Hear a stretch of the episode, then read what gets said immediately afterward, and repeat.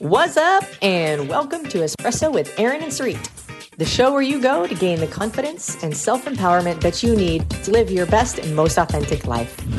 Tough love conversations to reveal the simple truths that will transform your relationships, your body, and your bank account. We are your hosts. I'm Erin. And I'm Sarit. And we are on a mission to transform the lives of millions through the same fitness, nutrition, lifestyle, and financial habits that have transformed ours. Good morning! Today I have with me the female power couple. Individually, they're both incredibly powerful, but together they're a real powerhouse. As if it is not obvious enough already, both in a physical sense, you guys, and in life. Alex, twenty fifteen CrossFit Games athlete and six times regional athlete, and you're also a lawyer. Meredith, twenty eighteen CrossFit Games athlete and four times regional athlete, and you're a biological engineer. They both co-own the Tactic method, which is located all the way up in Canada. Alex Barker and Meredith Rue, welcome, welcome, welcome. Thanks for having us. Of course, such a powerhouse. So, you know, whenever we we get started with any of the interviews, the first question that, you know, we like to talk about is basically like journey, like what got you where you are today? Because it's super important to understand like where you came from, right? In order to understand where it is you're going. So, I mean, it's very obvious that you guys live an incredibly like fit lifestyle, right? And that it's something that you're both passionate about with the Tactic method, which we'll talk about later on in the conversation. But how did your passion for fitness and nutrition come about? Honestly, it just kind of happened. I wasn't a particular, like I was an athlete growing up. I played a few different sports and I swam at a pretty high level, but wasn't like phenomenal. I didn't, I wasn't an athlete in college. So when I went to college, I stopped training at an elite level because I wasn't swimming. And so there was kind of an in-between between like age nineteen and age like twenty-three, where I was just kind of dabbling in some like biking, doing some running, which I hated, trying to like kind of find myself and figure out what it was I wanted to do. And then just like kind of stumbled upon CrossFit in two thousand twelve and was very recreational. I don't even think I could hold a barbell over my head when I started doing CrossFit in two thousand twelve. Like I was very unremarkable when I started. And when like my first coach is like, he likes to point that out as kind of a, like a story about what you can do if you stick to it. So I really got into it right away though. And I, you know, I did it part-time while I was working in the pharmaceutical industry, went to regionals a few times, started like starting in twenty fifteen. And that was around the time, like twenty fourteen, twenty fifteen is when I started dabbling in my own nutrition around twenty fourteen and then started coaching others in twenty fifteen. And it was in line with what I was doing for a career, right? So like as a biological engineer and for the company that I worked for, I was doing a lot of like cell culture and microbiology. And so concerning myself with like nutrition and health of cells. And really like, it's not that different than human. The cells listen better. That was the only. So that was probably when like I got into nutrition. I saw the impact that it had on me. And then I saw the impact that I had on people at my gym. Started coaching that more full-time in twenty seventeen and then started up Tactic in twenty eighteen. And kind of like, you know, in the midst of that, I got a divorce. I used to be married to a man, which a lot of people don't know. So that happened. I moved to Calgary. It wasn't like I didn't leave him for Alex. So to be super clear, that's not what happened. But I did end up moving kind of in between like careers or making decisions about what I wanted to do with my life. Typical gay girl fashion, I U-hauled to Canada. Yes. I love it. Yeah. And that's really when when things took off. Like twenty eighteen was a great year for me, like training wise. I went to the games that year. Uh, Tactic came about in twenty eighteen, uh, just shortly after the game. So that's really, I think, when things sort of really took off for me and for us. And now we're here. I love it. Alex, share with us your story. How did it all start for you? And thanks so much for sharing that, Meredith. Hmm. We actually have pretty similar stories. I started CrossFit at the end of two thousand twelve and then basically went to regionals. I went to regionals on a team in two thousand thirteen. I got into CrossFit, I graduating. So I grew up basically playing every single sport and into athletics. And I did quite well at most sports. I narrowed in as I was getting into my later teens on golf and alpine ski racing. And those two worked because golf is a summer sport and winter skiing is a winter sport. But then as you start getting more serious about skiing, you have to start traveling to like Europe and South America to train on the glaciers during the summertime, just so that you can get that like competitive edge. So I was on the provincial team here, and then I qualified for like the national team and had to basically quit golf. And then after a year on the national team, it wasn't really something that I could see myself doing long term. We started traveling to Europe and like competing against the Europeans, and they're very, very, very strong. Like they just, they grow up skiing. And so I started seeing myself compared against the rest of the world. And I was like, my ultimate goal is to make it to the Olympics. And I was like, even if I make it to the Olympics, like I'm not going to be winning the Olympics. Like to me, it just seemed like a lot of sacrifice and focusing on one sport where you're kind of just going to be on the out, like on the outskirts, I, I kind of sense. Plus I was also pretty academic growing up. Like my mom and dad are both lawyers, and they really pushed the importance of school and good grades. And so I ended up finding kind of an even medium and going on a athletic scholarship to the University of Alaska for alpine skiing. And it was cool. It was like four years. We got to travel around the lower forty-eight a lot for ski racing, like Utah, Colorado, Vermont, all those places, New Mexico. And then at the end of my four years, I was majoring in psychology and then minoring in philosophy with the goal of being a psychologist, like a sports psychologist. And then after that, I kind of realized sports psychology is a very small field. And I took some other courses, and business law was one of them. I was like, I'll just go to law school. And partially because both my parents were lawyers and it seemed like good. I loved law school. It was great. But then when I started practicing, it was not really, the lifestyle is very different than what I enjoy. It's very much like live to work. And it was very difficult for me to balance like other things in my life, like my relationship with Meredith, who had just moved to Canada, exercise, like sleep even was falling to the back burner. And so when the opportunity arose to start up our own business, I kind of jumped on that because with my history in sport, I've always been into nutrition and just like performance. And then a lot of nutrition coaching is psychology and habit building, just talking to people. And so it kind of like, it was a really good direction for me to move in. It's like a completely different direction, but it also was a good use of my education up to that point. Like starting a business, you need to be kind of like, you need to know how that works. So it's really easy for us to do that. And then, yeah, like I said, the nutrition coaching part, of course, it took some time. I mentored with another coach for a bit just to make sure I kind of knew the ropes. And then Meredith had been doing it for a while, so it was easy for me to kind of learn a lot from her. But yeah, it's been a really cool journey. I love it. So you guys, they're sharing a lot of, of like really important points and golden nuggets. So Meredith, something that was really interesting that you said, and of course, everything that you're saying is awesome and we love to hear your story. But when you said, if you can stick with something long enough, you can achieve something great from it, right? So like that was lesson number one from Meredith. Like she stuck with CrossFit for three years. And I'm sure like, aside from the fact that you're probably super talented and you worked your ass off, right? Like, you know, we can achieve anything in life for as long as you're consistent enough. So consistency is something that's really important. I'm sure we're going to touch up on it in just a little bit. And Alex, with you, it's like making sacrifice for what matters to you, right? So like you made two sacrifices in your journey so far, or at least from what you shared, right? You know, with regards to, okay, I quit golfing for the sake of, you know, basically like taking alpine skiing full time because I wanted to be all in, you know. And then with regards to your career, you're, you made a sacrifice, right? Like, you know, you got this degree in law, but you're like, this is not in alignment with my core values and how I live my life. So I'm going to transition. By the way, it's really cool that you're a business lawyer because basically like you guys already have a business lawyer. It is actually, we, when we deal with like, anytime we have to write up a contract or something for a contractor, like there's a legal issue. It's kind of nice to have to not like, we have another lawyer, like we have a lawyer who kind of like does deal with some of our books and things, but it's nice to kind of not have to like, man, we're saving so much money.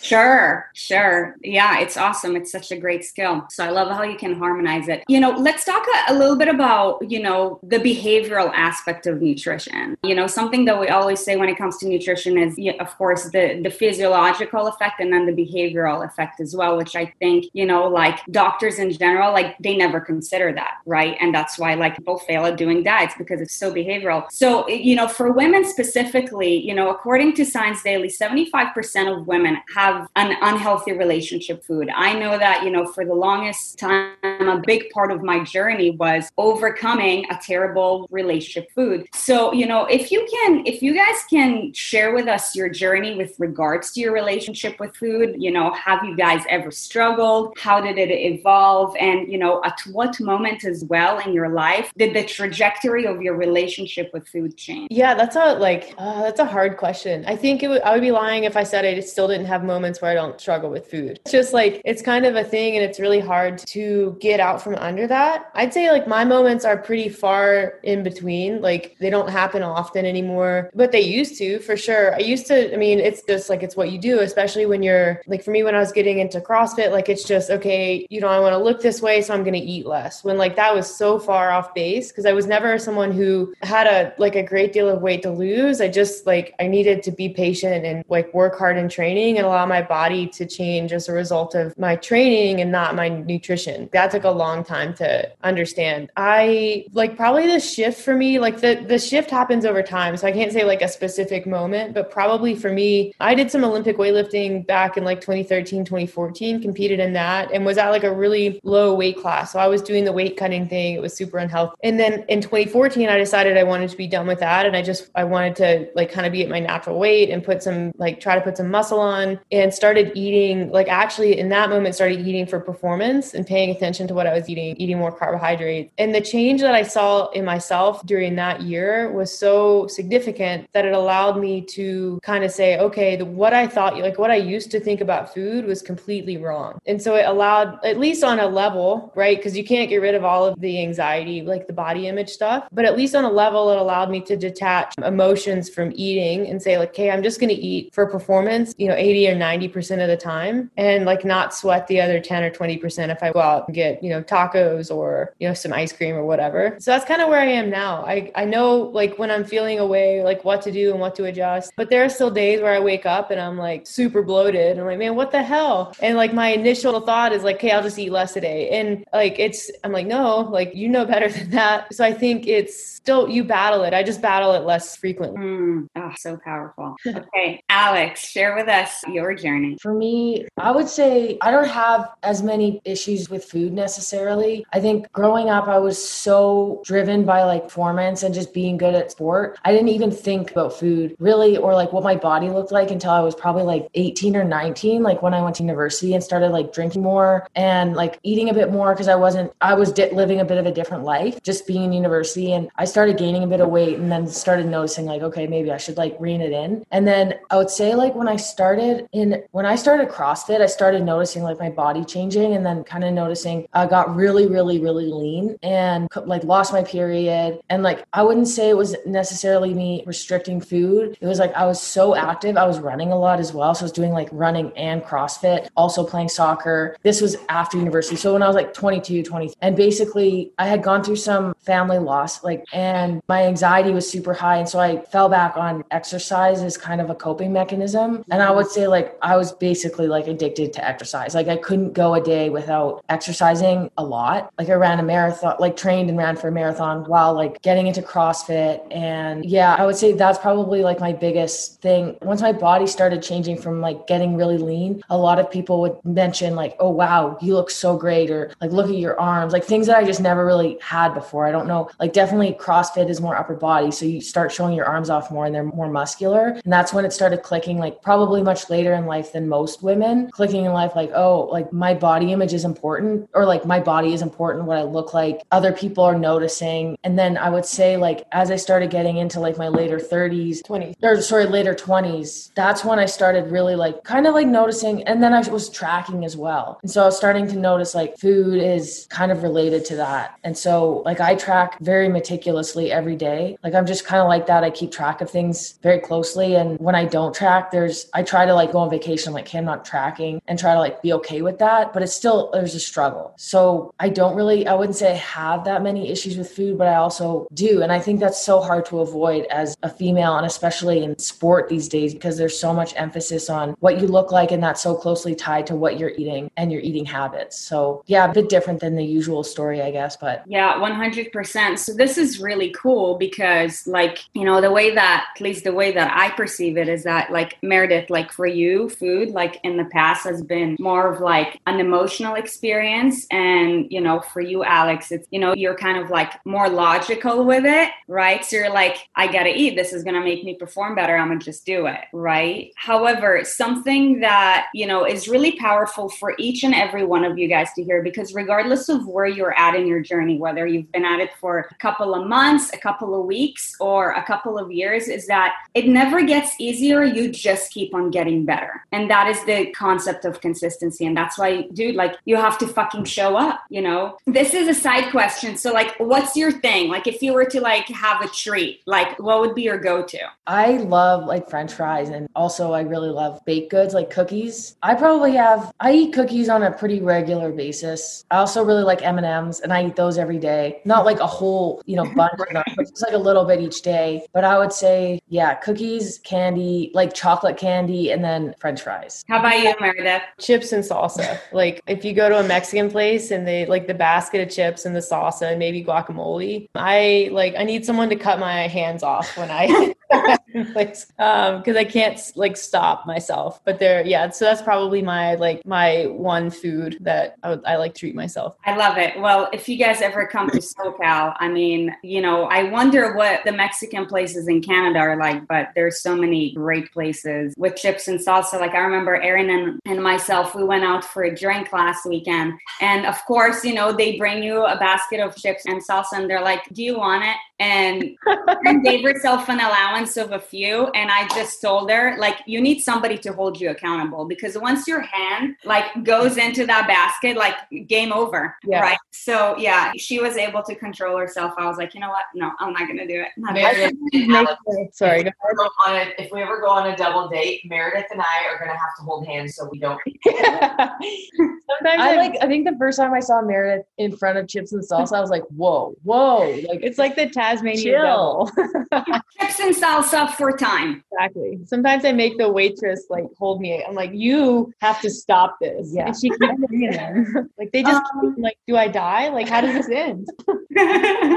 Oh man, I love it. Okay. So, you know, what's beautiful about your relationship is that you play so many roles in each other's lives, right? I mean, you train together, you compete together, shit, you know, like you guys both co-own a business together, you know, it obviously says a, a lot about the kind of relationship that you have. And I don't know if you guys ever listen to Oprah Winfrey, but I love her so, so much. And, you know, she called the kind of relationship that you guys have, and I feel extremely grateful because I truly believe that I have that with Erin as well. It's a soulful relationship. It's like, you know, individually, you're both powerful, but like together, it's almost like, you know, magnifying, magnetized. But, you know, if you guys were to like put together five relationship rules for anybody to follow, what would they be? I would say number one was highlighted last night with one of our friends who saw one of our stories on Instagram, but it was like enjoy at least one meal together, like just without distraction. We do that with a fair number of meals, but usually dinner, at least sit down across the table with each other without our phones and chat. Love it. I think if you work with your significant other, even if you don't, but if you maintain a busy work schedule individually, like make time to put work away. Like we kind of go through phases with that where we'll be like working through our, like kind of our free time in the evening. And it's like, okay, we need to kind of stop that, put that away and like, you know, spend quality time together. It's easy, especially as a business owner, to just work all the time. Like I could always find something to do. Either it's like, you know, chatting with clients or developing social media stuff. Like I can literally, I can find something to do all the time. Mm-hmm. So sometimes it's like, you have to, it takes a little bit of discipline to put that away, to do something that like on the surface looks like it's maybe less valuable, but in reality, it's like the most valuable. For sure. Love that. Do you guys have any more, any other rules? Well, this is one we learned recently as well, but it's like to validate each other. Mm-hmm. So you don't necessarily need to agree with the other person, but be like, I get it. Or like, I see where you're coming from. And that's been helpful when we're, you know, upset with something or, you know, makes us sit down and listen to each other. Yeah. And we definitely, like, we both have pretty strong personalities. So like, we'll get into it sometimes over whatever. So another rule, and we don't always do this, but I really try, is to not go to bed mad at the other person or like mm-hmm. with anything on your mind, like just kind of get it out, settle it. And then, you know, go to bed happy with each other and, you know, feeling validated. Love it. Do you guys have one more? Do you have one? I think, I don't know. We've never, I would say, so we do compete against each, we have more so in the past, but it's a very rocky part of our relationship just because we're both so competitive. And so it's like balancing being competitive with the person that you love and like loving them. It's just like, it has created a lot of turmoil in the past. And so I think when we do compete against each other, it's like, whatever you do, like try not to make the other person feel bad for losing. Or like, yeah, don't bloat. I did that once. Get that. You know, I want to share with you guys a quick little story, and for the audience, you're totally going to crack up. So, you know, before before Erin and I moved together, she lived in, in the West Coast and I lived in the East Coast. And then, you know, we did, like you guys, a typical, you know, lesbian move. And, you know, we just decided to both of us move to SoCal. And, you know, like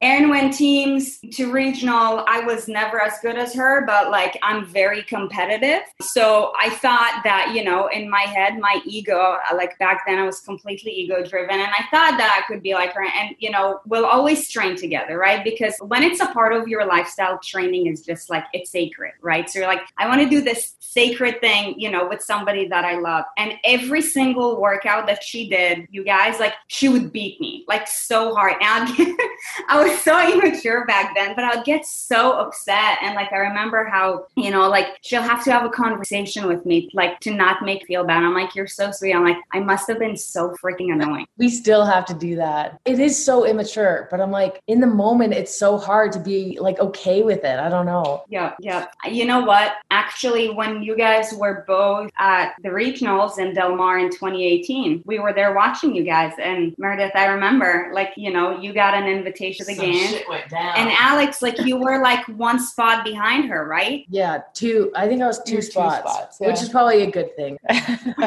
Right. We needed, I think Carleen was in there. We yeah. needed that. Carleen Matthew. Cool. I mean, yeah, I bet that was like pretty, probably kind of like a love-hate feeling. Like yeah. it probably brought you turmoil because you're like, I'm so happy for you, but I'm so fucking pissed. Yeah. twenty eighteen regionals was wild. We learned a lot about each other that weekend, like good things, but it was definitely a lot to go through because it was, yeah, every day was a different roller coaster because every day was a little bit different. But we did a really good job that year. Like when you're competing individually, you don't do your events until the afternoon. And so we like, we spent every morning, like just kind of hanging out in the hotel room in bed, watching Queer as Folk. And like that was, which is a great show. Um, Very distracting. Yeah. And it was like, okay, like we, we went to, then we competed and then we came home and came to the hotel and did it all over again. We haven't really competed against each other individually since two thousand eighteen because it was very difficult. Like we made it and it was a good growing experience, but it's definitely something that we try to kind of avoid a little bit. If like the last couple competed on together. Right. Meredith, didn't better. you go teams in twenty nineteen or something? Yeah. Well, we didn't compete. We went to Granite Games on a team okay. and we're one spot away on a bit of a technicality, but, and then we went demo team that year together, which was good. That was a good experience. Yeah. yeah. So, I mean, okay, this is a complete side question. So Queer as Folk versus L Word, who wins? The audience, I want to hear it from you guys too. Are you guys team Queer as Folk or the L Word? Well, all the gay ones will know. And if you're gay and you still haven't watched the L Word, okay, you got some homework to do this weekend. Or if you're not gay and you have watched, you might. Have you guys watched the new series of the L Word? Like what's it called? Generation Z or something? Yeah, we have. I don't actually think we've watched the final episode, but we watched most of them. We just need to it watch it. It didn't the... live up to the original yes. series. Yes, yeah. I agree. Not I, as good. I, I love it. Amazing. Well, speaking of gay, you know, being gay, like coming out is part of, you know, your own journey of self-development, right? Because it's like in one hundred percent like alignment with, you know, like living an authentic life. Can you guys share with us your coming out story? Yeah, mine's rough. So I grew up in the South. I'm from North Carolina. I'm saying that because I'm like from a community thing, but it's a, so I was kind of surrounded by people. There's, I didn't have any gay people in my life. I didn't like, there wasn't anyone that I could look to and kind of understand that you have a very normal and happy life being gay. And so, you know, because of some other things that happened in my like childhood, I really like as a late, as a teenager,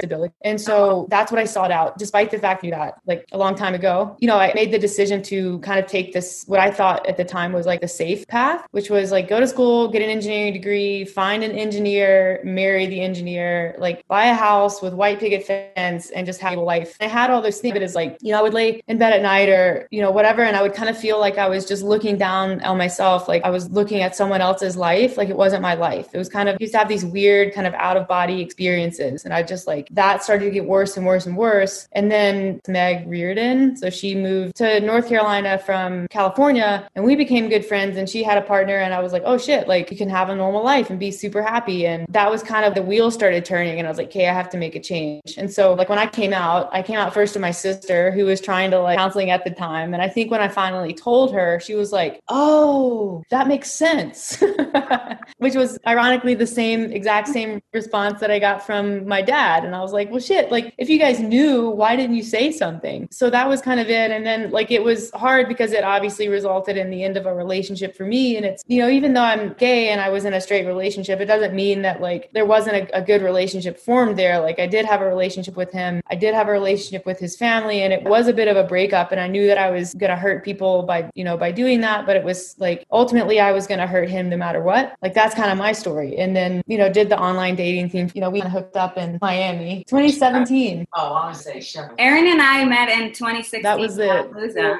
And she was like two weeks away from getting married to a dude. Your story yeah. like, reminds me of her so much. It's crazy. Yeah. I love it. I love it so it's much. It's very common. Yeah. I didn't realize it was quite as common as really as it is. Yeah. Like you just never, like, you don't hear about it. Like even like Cassidy Lance and Allie, like she was in a relationship. Nicole Holcomb was married to a guy. Like I didn't know any of this because it's just not something that people like talk about or put out there. Mm-hmm. So I always try to make sure that I talk about it. People know that it's like a thing.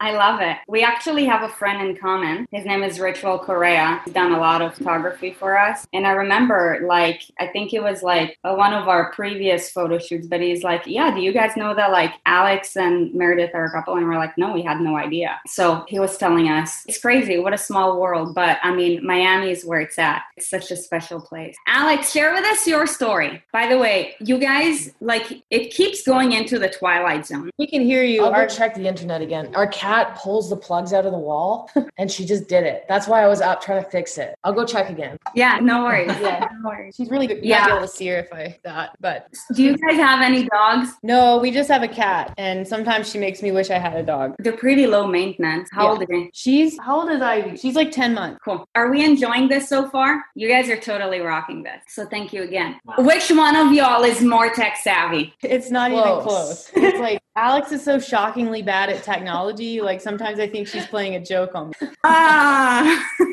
This she does math outside of Excel and then enters the numbers into Excel from her like phone calculator. I'm like, what are you doing? The only thing I ever needed to use like in law school mm-hmm. was Word and the internet. And that was it. Like right. I didn't really need to be doing any math or anything, or like even presentations. Like I never really needed to make those. But so yeah, my coming out story, I was twenty-six. Before that, like I think I knew I was gay for a really long time. In university, I dated a guy for like over a year. And then after university, I started dating somebody else, like in the CrossFit world, a guy. And like both times I was like, this isn't right. But I just stuck with it because I was scared of, I don't know, honestly, looking back, I don't really know what I was scared of. I think being like letting people down. I was worried about what people were going to think, especially my parents. Like I remember at one point I was like, I'll come out when my mom and dad die. And, and like, then your parents are awesome, by the way. Yeah. Like, like they were totally fine with it. And I never thought that they would like have a negative response to it. I just like, I don't think for me, I didn't want to let them down. So I came out, I went to law school and I started kind of like seeing this girl in secret. And I was like, yeah, this is definitely something that I deal with. Yeah. And then I just basically started telling people slowly, but not my parents. And then I started seeing another girl. And when I was in law school, I was living three hours away, my parents. And then I met this girl in Calgary where my parents live. And I was like driving back and forth Calgary to where I was going to school. Like I was doing the three hour drive a lot, kind of like to back home on the weekends to see this girl. And my mom and dad, I think, were starting to get a little suspicious. And this girl is awesome. She was like a very, she was an Olympic athlete. She was very out there. Like everyone knew she was gay. She's just like super awesome about it and proactive, I guess you could say. And she kind of gave me the courage to just like tell my mom. That was so hard. But once I told her, she was like, yeah, that's totally fine. She kind of knew, I think, again, kind of like Meredith, kind of knew. And then after that, like, I feel like I changed as a person. Like I was so much more like comfortable with who I was. I wasn't as secretive with things in my life. I was able to like relate with people more and like talk about personal things. Yeah, I just became like an open person. Whereas before that, I was just extremely closed off and like secretive and, and not even just with like who I was dating. It was like just everything in my life. Like I just felt like I formed better relationships. It's crazy how like that has such a big impact on who you are and like how you are. one hundred percent. And you know, for anybody listening, a lot of our audience are, you know, basically a part of the family, everybody's family by the end of the day. But, you know, wherever you're at in your journey, like just coming out, like it's something courageous, right? And this is something that you guys talked about earlier, like, you know, the need for validation, right? So like, you know, there's people that you love and feel like, you know, once you tell them the news, like they might react in a way that will not validate you for who you are and you care about them. However, like, you know, wherever you guys are at in your journey, if you're like, oh my gosh, I just found out that I'm gay, or I know that I'm gay, but I like, like I haven't come out yet because I don't know. It's like, it's a huge part of your own self-development journey. And, you know, from my own experience, and please agree with me if you feel that way, like I believe that you're never going to be at a point where you're just one hundred percent fulfilled with who you are until you're able to live off and be like, hey, this is just like, you know, God forbid if something was to happen and you didn't have a leg and, you know, it's like, hey, this is me. Awesome. I love it. Okay. So from your own personal and professional life, you guys, again, you play so many roles in each other's life, right? But I want to talk about how your relationship with food affects your relationship with one another. Have you guys like ever noticed any trends? So with Meredith, she's a little bit more relaxed than I am with food. She like, so I only started taking like rest days was starting to date Meredith. Like, and because I never did that before, it was like, there was no rest day. And then it was like, okay, like she kind of like, I guess having something else to do, like hang out with Meredith, or we would go places, do things on our rest day. And it's kind of the same thing with food. Like I never really like went out for dinner very often, or places where I couldn't track. And now Meredith really likes going out for dinner. So it's a way to kind of like, I'll loosen the reins on myself a little bit to be able to enjoy dinners with her. But I think like day to day, we eat pretty much the same. We kind of had the same preferences before we met each other. But I would say, yeah, the going out thing is the big thing. Yeah. And then the flip side of that is like, because I am someone who's a little bit looser with my diet and lifestyle, not loose in a bad way, but I like chips. I have an inclination sometimes to not like, I'll like, if I'm not feeling a workout, I'll just like, I'll rest or I'll skip it or whatever. And like, I've done that for ages, and not to really a detriment of my performance, but sometimes like when I'm on the fence, like, do I want to do this training session? Do I want to do something easy? Do I not want to work out? It helps to have Alex who's like, just do the workout. I'm like, okay. She sometimes shifts me over like to the more structured side of things, which isn't a bad thing either, because I still have like performance goals and I still want to do my best. So it's definitely a balance. Like she helps me be a little more structured and I help her like take a breath with it. So I love it. So you guys are both coaches and you have a coach as well, right? Yep. So I want to talk a little bit about, you know, the importance of having a coach with regards to achieving something significant versus doing it on your own, because this is something that I noticed as females. You know, we have this mentality because we're just caregivers, right? Of course, if you're a mom, then consider that magnified times one hundred, right? Like you want to try figuring it out on your own. It doesn't matter like what goal it is, whether it's, you know, weight loss, whether it's, you know, athletic, whether it's regards to learning a new skill. From your own experience as a coach with what you help, you know, other people achieve, and also how your coaches has helped you something significant, can you talk about just like the importance of, you know, having a coach in your life when you have a specific goal? So, so I've had both nutrition coaches and performance coaches. I would say that for me, the performance coach has been the most important thing for me. I hired him in two thousand thirteen or fourteen, and I've had him for now, so I guess six years. And it's really important to have somebody kind of like outside of yourself, making sure that you're kind of like pushing the limits, because oftentimes I find in workouts, like I don't even know what my goal is. If you have somebody who knows what they're doing and is able to push you to that, that next level, but also there's a fine balance. You don't want to get pushed too far um, because then you'll lose that, like you won't feel like you have that ability to do it. So it's like you just need to be pushed like far enough where you're like, wow, I can do it. Whereas like with nutrition and lifestyle coaching, it's the same thing. Like sometimes it's helpful to have a coach that can recognize where you're falling a bit short in terms of like reaching your ultimate goal, and then pushing you just a little bit, but just enough so that you can achieve that. Yeah. So it's important to make sure that you can get a client to have a small goal that they can achieve, and that maybe they don't even know is a goal. Like, okay, so basically we try to set goals for our clients. Yeah. So it's important to have a coach because you can look at a food log and you can see things that you may not, that person may not be able to see themselves. Plus you're more educated. You look at more food logs, you know what to look for, and you know how to help that person like fix that. Yeah. I think trying to change things on yourself, like your focus is so small. Yeah. And then also people don't like change. People don't like themselves. And so it's good to have somebody else do that for you. one hundred percent. I love it. So it's really important to have somebody who can help you take it to the next level, and also somebody can see something within you that you can't see yourself, or mechanically see something that you are not able to see. Meredith, do you have have anything else to add to that? Yeah, I think just to like build on that, we're not good at being objective about ourselves. And so I know that from a like a training perspective. I used to do my own programming and I was just injured. And then I hired, so I have the same coach that Alex has, and like just kind of letting go of trying to control that myself and having someone who could look at my situation objectively and understand what forward was helped me ultimately like reach, you know, my potential as an athlete. So like I was never going to get there on my own. I just wasn't. And so allowing a professional to step in and control that for me was pretty paramount to my success. I love it. As an athlete. I want to talk a little bit about the Tactic method and what you guys do. So if you can just, you know, share with us, like, what is the vision and the mission for you guys at Tactic method? And, you know, how do you guys help people achieve their goals? Yeah. So Tactic is a nutrition and lifestyle coaching company. And, you know, we help from all backgrounds. So we have, you know, athletes who compete at an elite level. And then we have people who, you know, have never done nutrition or dieted at all. And they have, you know, major weight loss goals. I would say like the bulk of the people that we work with are more on the like, you know, recreational side. Let's improve health through nutrition and behavior change versus the elite athlete. A lot of people think that we only work with elite athletes, which is definitely not true. So we come at it from two angles. We try to obviously make decisions as coaches based on science and, you know, what exists evidence-based, and also the behavioral aspect. So we have, you know, we chat information and then we try to help people change their behavior. Okay. But you were talking about, so the last word that we are actually able to hear is behavioral. So I think you were basically talking about, you know, helping people to, you know, their physical goal through behavioral. Yeah. Yeah. Yeah. Essentially that's what we do. That's the bulk of what we do. Yeah. I love it. Amazing.